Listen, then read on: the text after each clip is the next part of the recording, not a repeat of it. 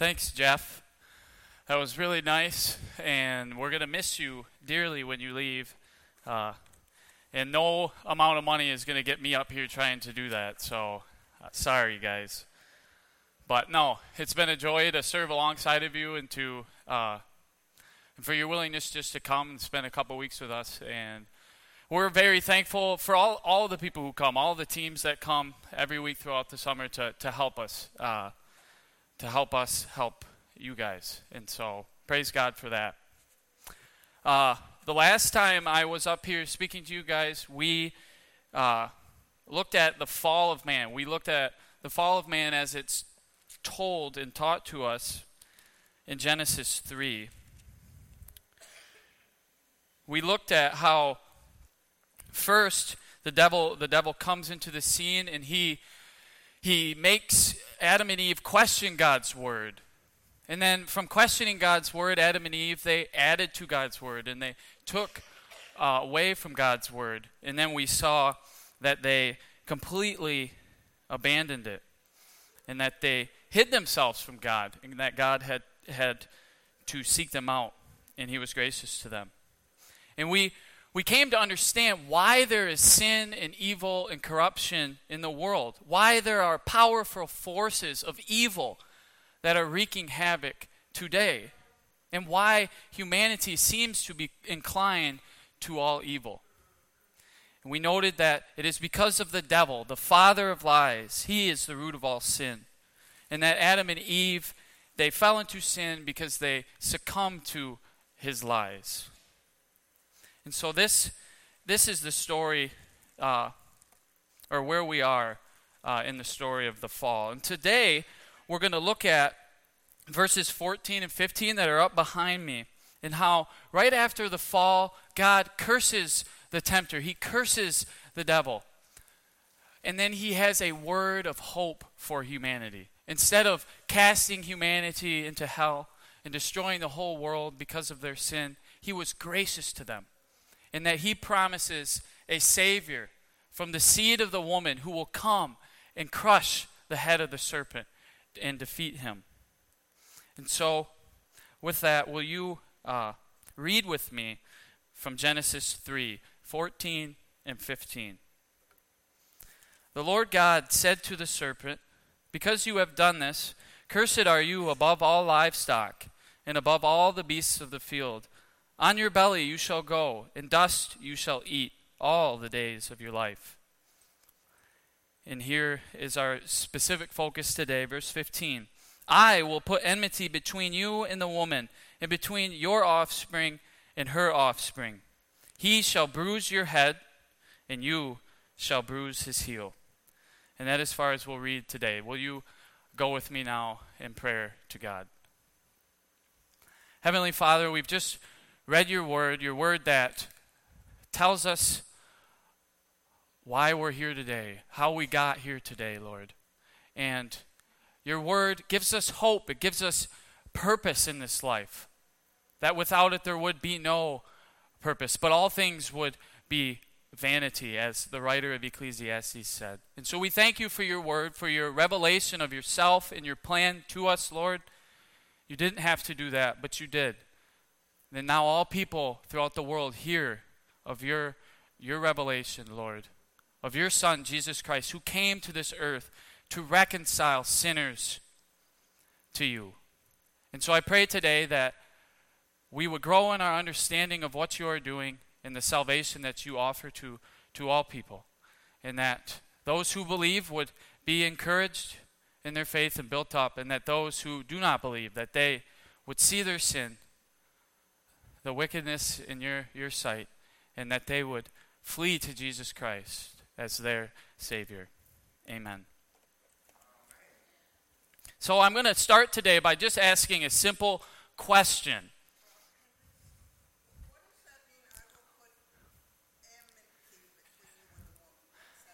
Enmity, yeah. So I'll give you a quick uh, answer to that, but I will get I will get to that uh, later. So that that word enmity basically means hostility. So God is saying uh, that He's going to put enmity between you, the devil, and the woman, and between the devil's offspring, his spiritual offspring, and the, the spiritual offspring of the woman. That from that point on, throughout all of history, there will be a hostility between God and the devil. There will be a hostility between God's people and uh, the people who, who hate God, if that makes sense. And so that is translated today. I mean, from my point of view, the world hates and despises the message of the gospel. It hates that message because it calls out sin. And the world uh, doesn't uh, like that. They want to go their own way. And so that's my short answer, Joan, and thanks for asking that. So I, I want to start with just a, a simple question to, to get started. And the question is which side are you on? Are you on the, the, the side of good or are you on the side of evil? And I want us to see that in this text, it's telling us there is without uh, the choosing of humanity two groups. Those who, again, as I said, are of the spiritual seed of the devil, and those who are of the spiritual seed of the woman. Those who follow the ways of the world, and those who follow the ways of God. And these two groups are opposed to each other. They are at odds with each other. Again, you, you don't have to look far to see this. The, the seed of the devil in the world today are those people who support wickedness and lawlessness. And on the other hand, the seed of the woman, they uphold righteousness in the law of God and they oppose all sin. Do not, I don't want you to misunderstand this. Uh, I'm not talking about a physical warfare that's going on here, a physical hostility, although that does arise, but I'm talking about a spiritual warfare. The warfare between God and the powers and principalities of the devil. Not a war between flesh and blood, but a war that is waging between spiritual powers and principalities. The side of Christ and God and His Word on the one hand, and redemption and salvation, against the side of the devil, the world, and the flesh. But though there are these two lines running throughout all of human history, there is a choice uh, for all of us to make. A choice that we all have to make. Will we continue in the line that we are going, or will we switch sides?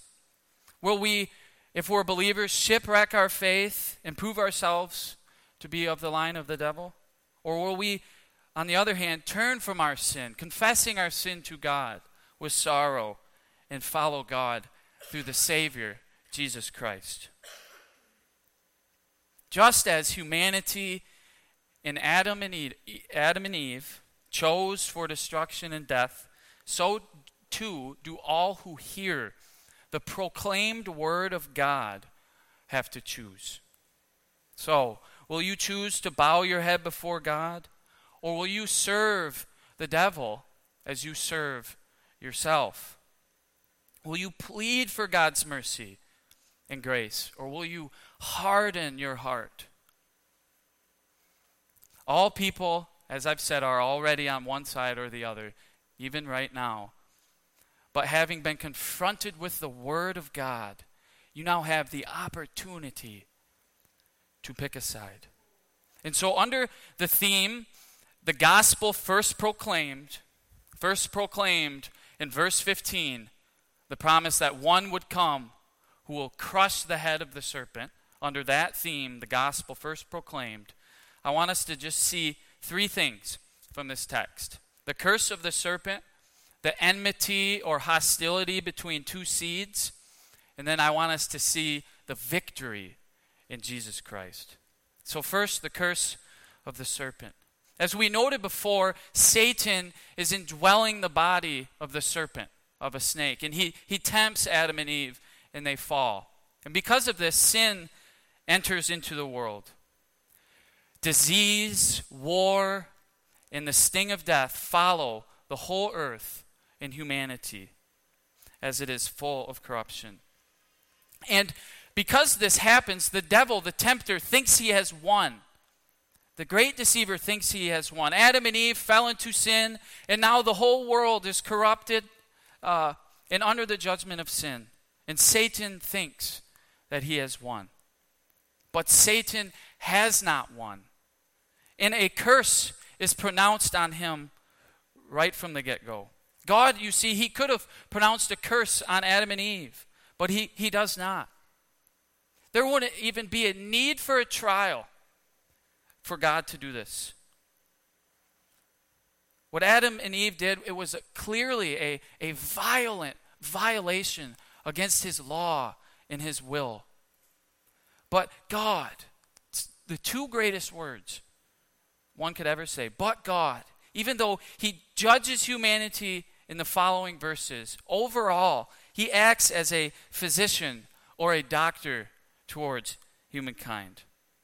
But towards the devil, he has no mercy, and he pronounces a curse. A curse that will inevitably result in an eternal, fatal blow to his head. God curses the devil, the serpent, instead of humanity. And you see from this text that the serpent is cursed from all cattle. And so, as a picture of this curse, the, the serpent, the snake itself, will crawl and slither on his belly for all of history as a picture of God's curse, a reminder of God's curse.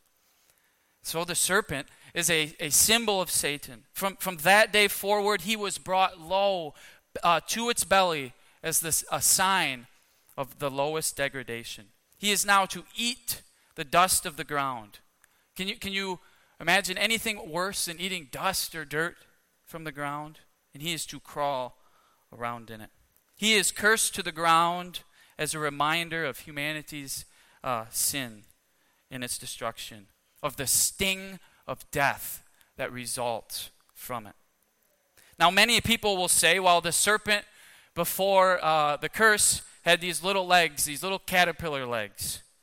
Uh, but but I, I, I don't think that that's true. Rather, I think what's going on here is simply a matter of bringing the serpent, of whom the, the devil used to tempt humanity, back to its belly, back to its proper place, namely to the ground, from where it, it perched up to overthrow God. And so, God, what he does is he throws that serpent back to the place where it came from, back to its starting point from where it tempted Adam and Eve and tried to overthrow God. All of this is a picture of what God does and did do to the tempter, the devil himself. He curses the devil. He pronounces his, his judgment on him. He puts the devil back in his place, the place of complete and utter subordination to God. Now that God has put the devil in his place, his place of subordination, he now foretells the future effects of what the devil has done. The future effects of what the devil has done. There will now be a people who follow uh, the devil in their rebellion against God. Those who despise God, those who hate God, those who do not heed to his command, repent and believe on the Lord Jesus Christ. On the other hand, there will be those who do believe in God, those who turn from their sin and turn to God. So th- we see there are two seeds, and these two seeds will be in a constant state of enmity or hostility uh, towards each other. And so, secondly, let's consider that. Let's consider enmity or hostility between two seeds. Verse 15 says, I, I will put enmity. And so we see that God takes the initiative here. The emphasis is on the pronoun I. I will put enmity between you and the woman. God comes to them, to Adam and Eve, in the cool of the day to take the initiative. Now, that, that's striking. They just violated God's will, disobeyed, and what does God do? He comes to them in the cool of the day. He doesn't come to them in a thunderous uh, storm or in fire or in a hurricane. Like we see in other places of Scripture, but he comes in the cool of the day. And he, he does not abandon them, he does not condemn them to hell, but he approaches them. He draws near to them. This drawing near to Adam and Eve in their sin is God's grace. Grace which is undeserved favor, complete undeserved favor. favor. He does not erupt in anger, but he judges the serpent first, or curses the serpent first, then judges Eve and then Adam. And in so doing, he shows mercy towards humanity, a mercy that triumphs over judgment and curse. And so God in his sovereignty and his control over all things, he brings humanity back to his side, declaring that from the seed of the woman will come from the human race a people who are on the side of God. That those people who are on God's side will be separated from the world. They will be a people not like the world. And because of this, those whom he calls from out of the world will suffer. They will suffer much because of the conflict between uh, uh, the conflict that they have with Satan, the world, and the flesh. But that nevertheless, these people, all who believe in Jesus Christ, will come out in the end in victory. Humanity will go through suffering to glory, through struggle to victory through the cross to a crown, through a state of humiliation to that of exaltation. This glorious victory will come about through the crushing of the serpent's head. The text says that his head will get uh, bruised, but that word literally means crushed. His head will get crushed under the heel of someone coming from the seed of the woman. And this is the lowest point the lowest point one could come to being crushed underfoot. How despicable is that? I mean, we, we often say, my friend stepped on me. My buddies or my whatever, they, they stepped on me, treated me like trash. That is because to be stepped on is the lowest point one can get. This is the picture here. The serpent is cursed through uh, to defeat through its enmity and conflict against humanity. Again, the serpent is cursed to defeat. That defeat is promised by God. When? Right after they sinned, right after Adam and Eve sinned. He's cursed to defeat through the enmity or hostility that is there uh, between him and humanity. Now, just like a, a pit little picture of this enmity. We know that there is natural hostility between humans and snakes, right? Humanity hates snakes. We're scared of them. We want to kill them when we see them. Because why? Because snakes are poisonous. Their venom is poisonous. And so and so too the, the snake naturally is hostile towards humanity. It bites at them, it snaps at humanity. And so humanity is naturally inclined to hate serpents. We, we abhor them. Even those who, who like snakes and get them as pets strike horror in most of us. There will be such hatred that both humanity and the serpent, the seed of the serpent as well, fight each other. The serpent strikes at us, and we seek to destroy him. But the interpretation, of we, as we have noticed, should not stop here. It, it should move now to the author of sin, the devil. The punishment is on the devil, the devil whom humanity made a relationship with when they succumbed to his temptation. But God, what, is he doing here? He's canceling out that relationship between humanity and the serpent. And he's putting enmity and hostility between the two. And so, here, in the midst of a hostility and enmity, is the divine promise of God. God sovereignly puts hostility between the two, and then through that enmity and that hostility, will come one who will defeat the devil. Did this not happen? I think it did. Jesus, who came from the line of David, was born in Bethlehem, suffered his whole life, was despised, was spit at, was mocked, was persecuted, and then died the worst death one could die on the cross, nails between his hands and his feet. I think it happened that through this hostility, this hatred of God, would come a Savior of the world. Through the hostility between Satan and his spiritual offspring and God and his spiritual offspring will come the one who brings the final blow and brings about victory. All of this can really be understood in the, under the theological term the antithesis. The antithesis, which literally means against thesis or against a certain position. The church against the world.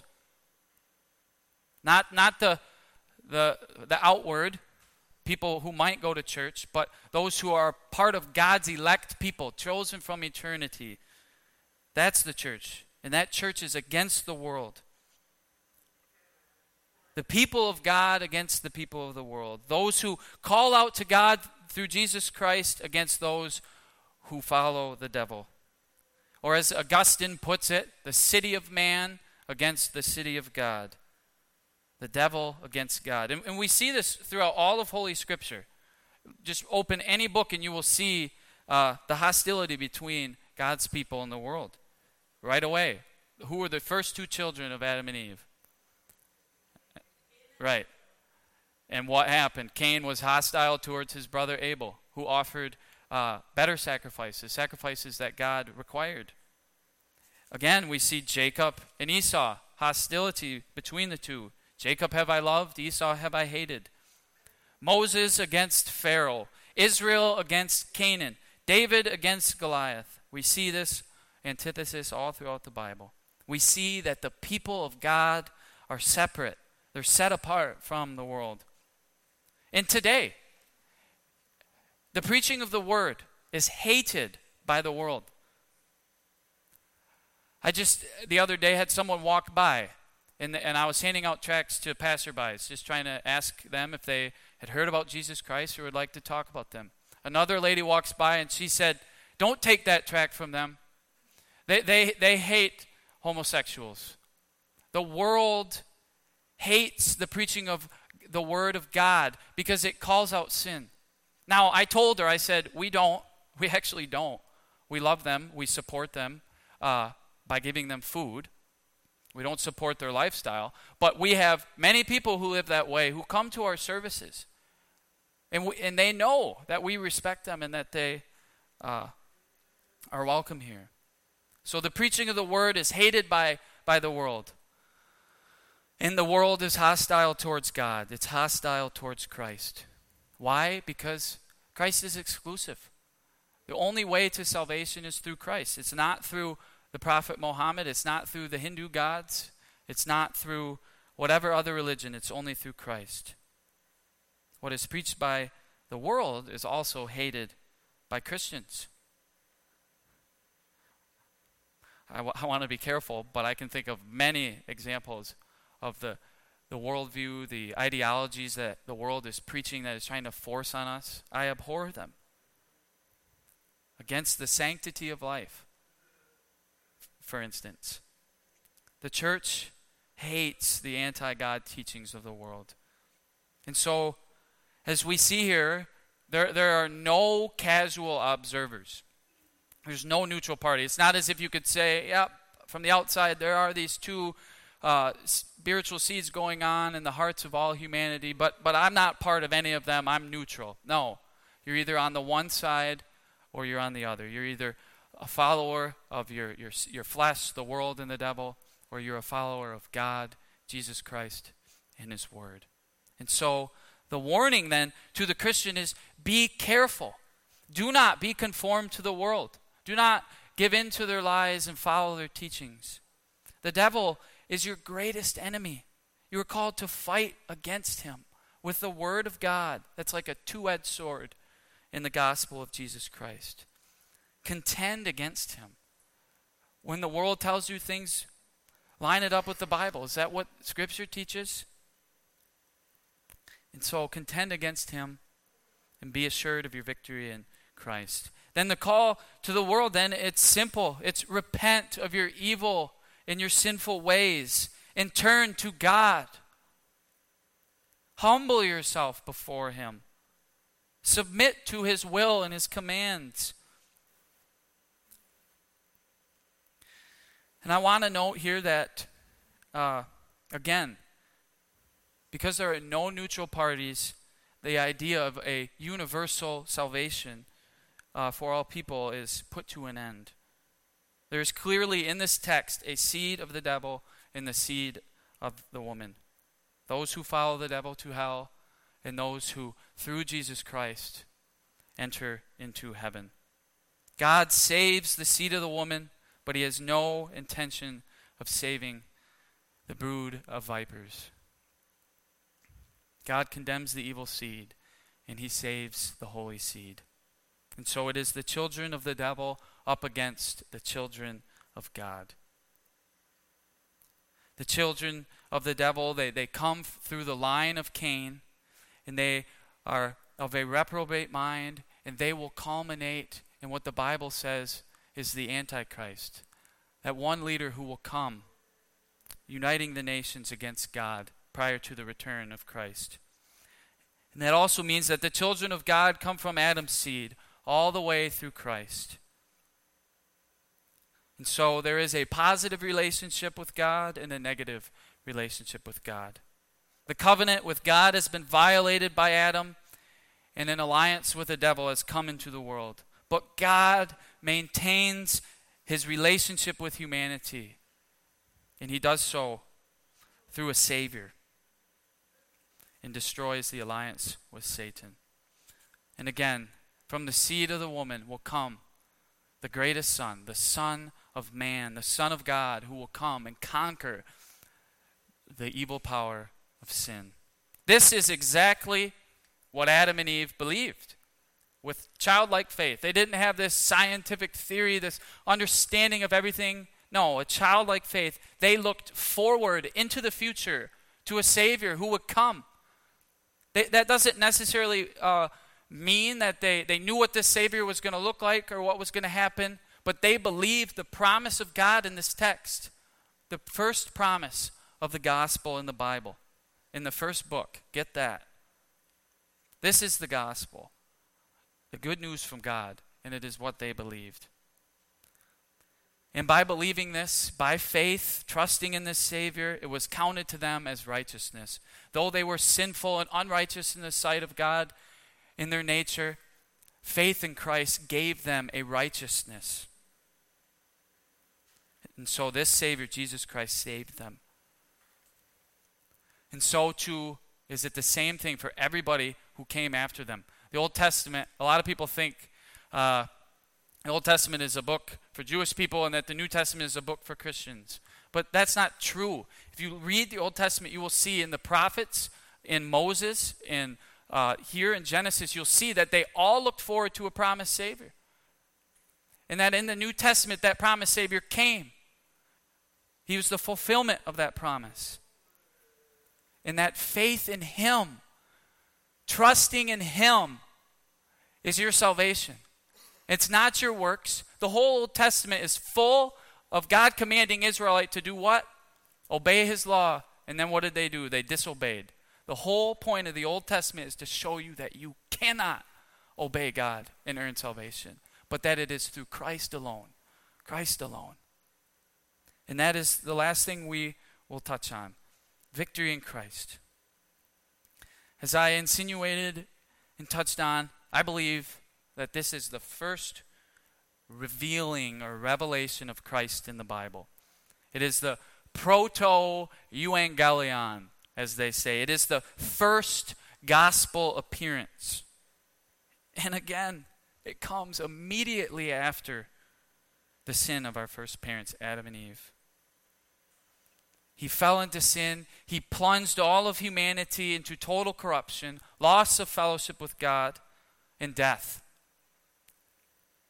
Yet, the moment Adam fell, God maintains his covenant relationship uh, with, with humanity. He at, at once, at once, he, uh, he begins the work of salvation in Christ alone by grace. You see, that's wonderful. Certainly, Adam and Eve would not have searched out God. In fact, what did they do after they sinned? It says they hid themselves from God. It's not something that we could have done. We could have never worked our way back to God, but He came to them. He came to them and begins the work of salvation in Christ through history. He proclaims the holy gospel as he announces the utter defeat of the devil. I will put enmity between thee and the woman, and between thy seed and her seed. It shall crush thy head, and thou shalt crush its heel. This is the whole gospel in that one verse. And so, the entire unfolding of the revelation of the gospel that uh, comes throughout the century uh, is nothing short of the unfolding of the riches of this mother promise, the first utterance of the gospel. God promised victory over Satan. This promise, as I said, it is the only medicine which could recover the loss, lost and restore life to the dead who were headed for destruction and hell. God hurls judgment at the devil. God promises a Savior who will come and crush the head of that devil. Someone from the woman's seed who will bring the fatal blow to the devil.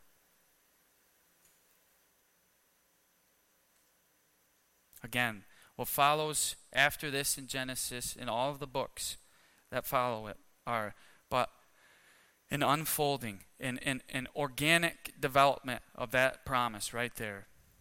It's the blossoming, the, the blooming of that original promise. Someone will come who will re- re- reverse the destructive work of the devil, and he himself will destroy the devil. Read with me in Isaiah 17 or 7 verse 14.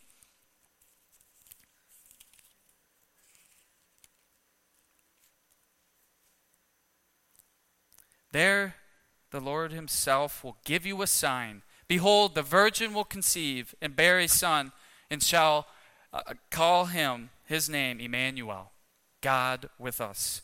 Turn to Isaiah 9, verses 6 through 7. For unto us a child is born, to us a son is given, and the government shall be upon his shoulder, and his name shall be called Wonderful Counselor, Mighty God, Everlasting Father, Prince of Peace. And turn to Isaiah 53, uh, 4 through 12.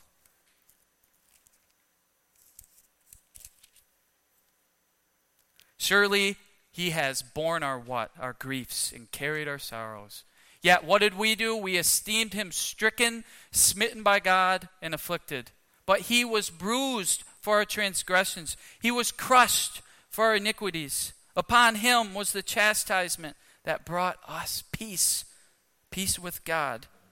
And with his wounds we are healed.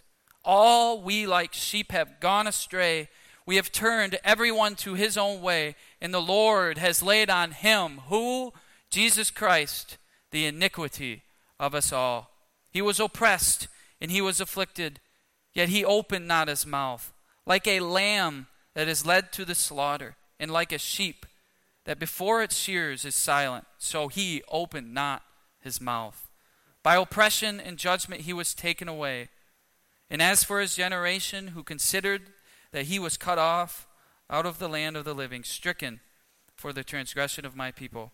And they made his grave with the wicked and with a rich man in his death, although he had done no violence and there was no deceit in his mouth. Yet it was the will of the Lord to crush him.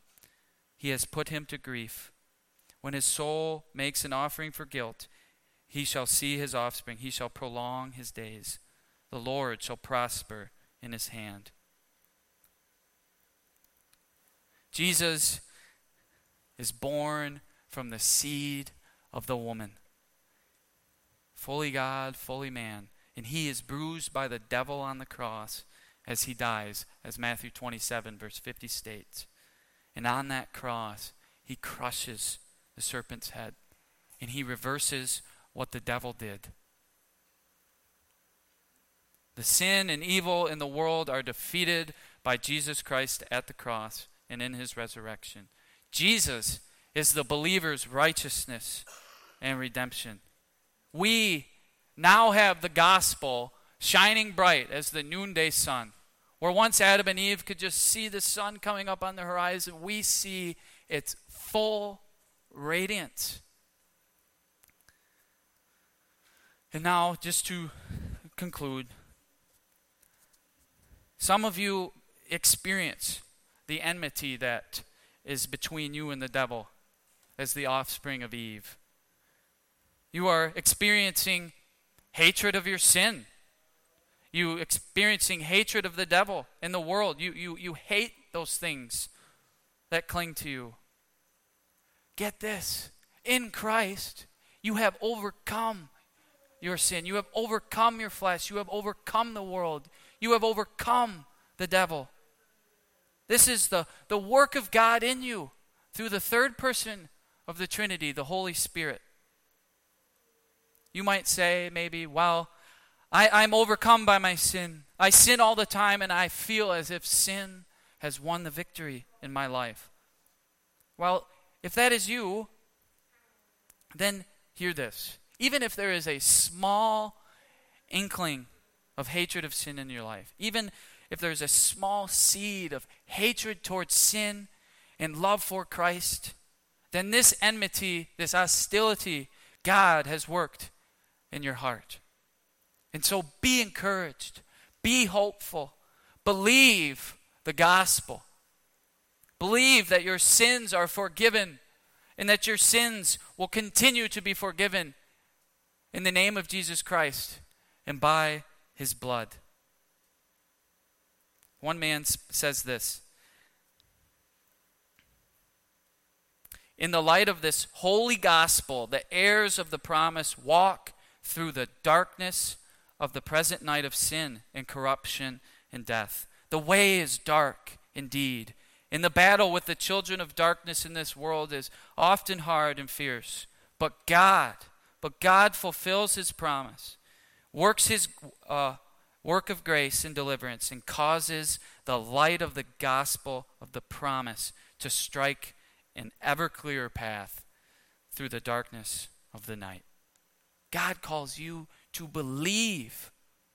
Believe, as Re- Revelation 12 says, that you have conquered the devil by the blood of Christ. The battle is still being waged, but it is only a matter of time. Just like when the Allies invaded Germany, the battle uh, was won, but there was it still had the, the full realization of it still had to be accomplished. We know the outcome of in Christ, yet engage in the battle through suffering. The bruises will continue. That serpent will strike at your heel. And you're suffering them and those bruises even today. No doubt in my mind that you are. But Jesus doesn't tell you that you're not going to face hostility. He says, you will face hostility from the world and the devil. Actually, Jesus promises this to you. He says, The world will hate you, the world will despise you. And so, this is what you as a Christian were destined for. In this life, you will have many troubles. But just know, you're following the same path as Jesus from suffering and humiliation to glory and exaltation. And now, to those of you who are against God and, and under his condemnation, even now, there is a question for you, the same question at the beginning. Which side are you going to be on? You see that God is sovereign over all that happens. You can only control a little bit of your life, but a lot of it is out of your control. But see that God treats you as, as a, a moral and a rational human being. You, you're, you're not a robot. Therefore, if you have heard the word preached from me now or from another minister somewhere else, uh, you, you are without excuse, you see. You, you have heard the pronouncement of judgment on your sin. Uh, and you've heard that pronouncement of God's judgment towards you who are separated from God. And, and on, on the other hand, guess what? You, you've heard of the mercy, the abundant grace of God. And the promises, promise of a Savior, and then the Savior who did come that we look back to. You, you've heard that. And so you, you have an opportunity today an opportunity to repent of your sin and believe in Jesus Christ as your Savior. Your Savior, Jesus, apart from anything else. Or you can just continue living your life, just going through the motions, following your fleshly desires, following the ways of the world, following the temptations of the devil. But see what that, that will get you. It will get you nowhere, and your life will be meaningless. Just read Ecclesiastes, Solomon, who had everything under the sun, and he said, Guess what? It's all meaningless. It's all vanity. All is vanity under the sun. So, apart from God, your testimony is eat, drink, and be merry because I die tomorrow. You, do you want your life to go uh, as meaningless as ever, as a, a vapor of water? Or do you want to be part of God's story and let God reshape your story by His grace? Again, repent and believe in Jesus. And so we see that the Old Testament, guess what? It ain't a book that's about an angry God, a God who is not gracious. But we see that right in the third chapter of the Old Testament, God's mercy and grace. God didn't have to, to call to, to save some, He didn't have to uh, effectively call those through the power of the Holy Spirit to believe in Jesus Christ. He didn't, he didn't have to do that to anybody. We all deserve hell because He is a holy God and we violated His will in Adam and in our sins today. He didn't have to save anybody, but He chooses to be gracious and merciful to some. What a wonderful God that we have, that we all know exists. And so, let us go now to Him and thank Him for His word. Amen. Heavenly Father, we thank you so much that we have a time to open your word. I personally thank you. I, I studying this has been so much fun for me. It's enriched my understanding of you, my love for Jesus. It has helped me see my sin uh, more and more and how grievous and, and wicked it is, but how loving you are. That you save sinners, Lord. And so I pray that although I'm not maybe the best speaker and I don't always say things the best or have the best logical order through my messages, that we might take something away from this, Lord. That we might see our sin, see our need for a Savior, and see clearly in your written revelation of yourself that you have sent your Son, Jesus Christ, to die for the sins of the world. And that many today who are living in unbelief, even Christians who have maybe pushed you aside, that they would be revamped, that the fire, the zeal for Jesus would come alive in them again, Lord. Do this by your Holy Spirit, Lord. And then help us to be assured of our faith, not to doubt, but to look at Jesus all the moments of our days, Lord. And I pray this all in your Son's name. Amen. Okay. Thank you, guys. Uh, let's have the volunteers